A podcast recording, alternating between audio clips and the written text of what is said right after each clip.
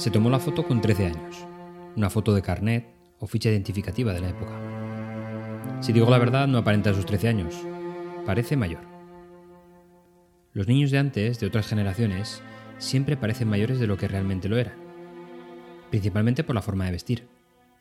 Giri, que es su nombre, viste un traje de paño, de estilo adulto, claro está, y lo acompaña con una corbata clara con topos huecos en color oscuro.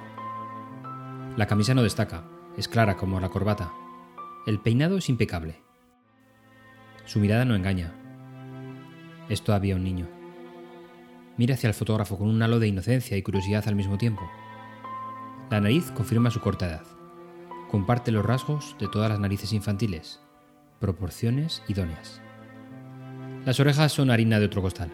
Grandes, en alerta permanente, parecen confirmar la curiosidad del momento.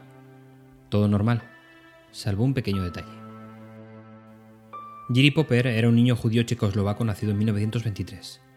Su destino fue escrito a la fuerza, como el de otros muchos judíos de la época. Fue deportado en julio de 1943, al gueto de Terezin, una fortaleza que la Gestapo convirtió en una cárcel donde reunió a varios miles de judíos durante la Segunda Guerra Mundial. Allí estuvo dos meses. En septiembre de 1943, Giri fue trasladado a Auschwitz, el mayor centro de exterminio del nazismo, donde fue asesinado ese mismo año. Giri no conoce su destino en el momento de tomarse la foto, como sabemos nosotros ahora. Pero en nuestra contra, él nos oculta una historia desvelando solamente un pequeño detalle. En la solapa del traje de paño lleva perfectamente colocada una insignia del Club de Fútbol de Donosti, la Real Sociedad de San Sebastián.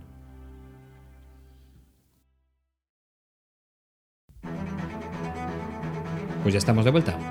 Si todavía sigues ahí después del parón veraniego, muchas gracias. Antes de entrar en materia, dedicaremos el primer día del curso en hacer balance de lo que fue el curso pasado y de lo que nos espera para esta temporada. La temporada anterior estuvo dividida en dos grandes bloques. Empezamos haciendo un barrido de aspectos muy genéricos de las presentaciones. Nos sirvió para conocer aspectos de los que, por lo menos a mí, nadie nunca me enseñó. Tratamos, y creo que conseguimos, hacer gala de nuestro eslogan, lo que nunca te contaron de las presentaciones. En la segunda parte de la temporada entramos a depurar aspectos un poco más técnicos. Si hay algo que me gusta de hacer el podcast es que aprendemos mucho juntos. Muchas de las cosas que comentamos en estos dos minutos también son novedosas para mí. Otras ya no tanto. Y es que hacer un podcast se parece mucho al dicho de que si quieres aprender de un tema, escribe un libro. Habrá que cambiarlo por emite un podcast sobre el tema. Os adelanto que la temporada que comenzamos hoy va a ser, por lo menos en el principio, una temporada continuista. El oyente ha hablado. Si recordáis, en el último capítulo de la pasada temporada os convocaba para contestar una encuesta, y vuestra opinión ha sido oída. Tanto en la temática como en la duración, como en la periodicidad, la inmensa mayoría de los que me enviasteis vuestros comentarios aboga por no tocar nada. Y por tanto, así lo vamos a hacer. Eso sí, me vais a permitir que me esfuerce todavía más en encontrar los temas clave que nos ayuden a todos a mejorar nuestras presentaciones. Con todo esto, comenzamos.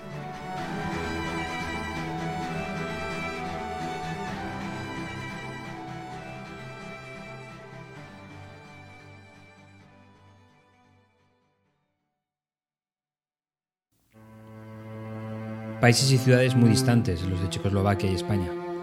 La Real Sociedad era un club joven, fundado en 1909, y un joven Giri que posiblemente fue un gran aficionado al fútbol. Eso quizás fuese el hilo conductor. Austria o Hungría, junto con Alemania, tenían en los años 20 y 30 una gran afición al fútbol.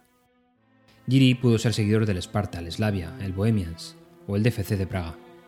Pero en la incógnita sigue ahí, por qué en su chaqueta llevaba colocado el escudo de un club modesto, poco conocido en el extranjero y alejado 1.800 kilómetros de la capital checa. En los años 20 la Real realizó una gira por Centro Europa de la mano de su entrenador Lipo Hertzka, oriundo de Hungría. Aquellos enfrentamientos con equipos alemanes, húngaros y austriacos dieron pie a que el DFC de Praga, un equipo con muchos futbolistas judíos, viajase a San Sebastián para enfrentarse a la Real en diciembre de 1923. Esta historia ha salido a la luz por un tuit reciente de Auschwitz Museum, que publicó la fotografía.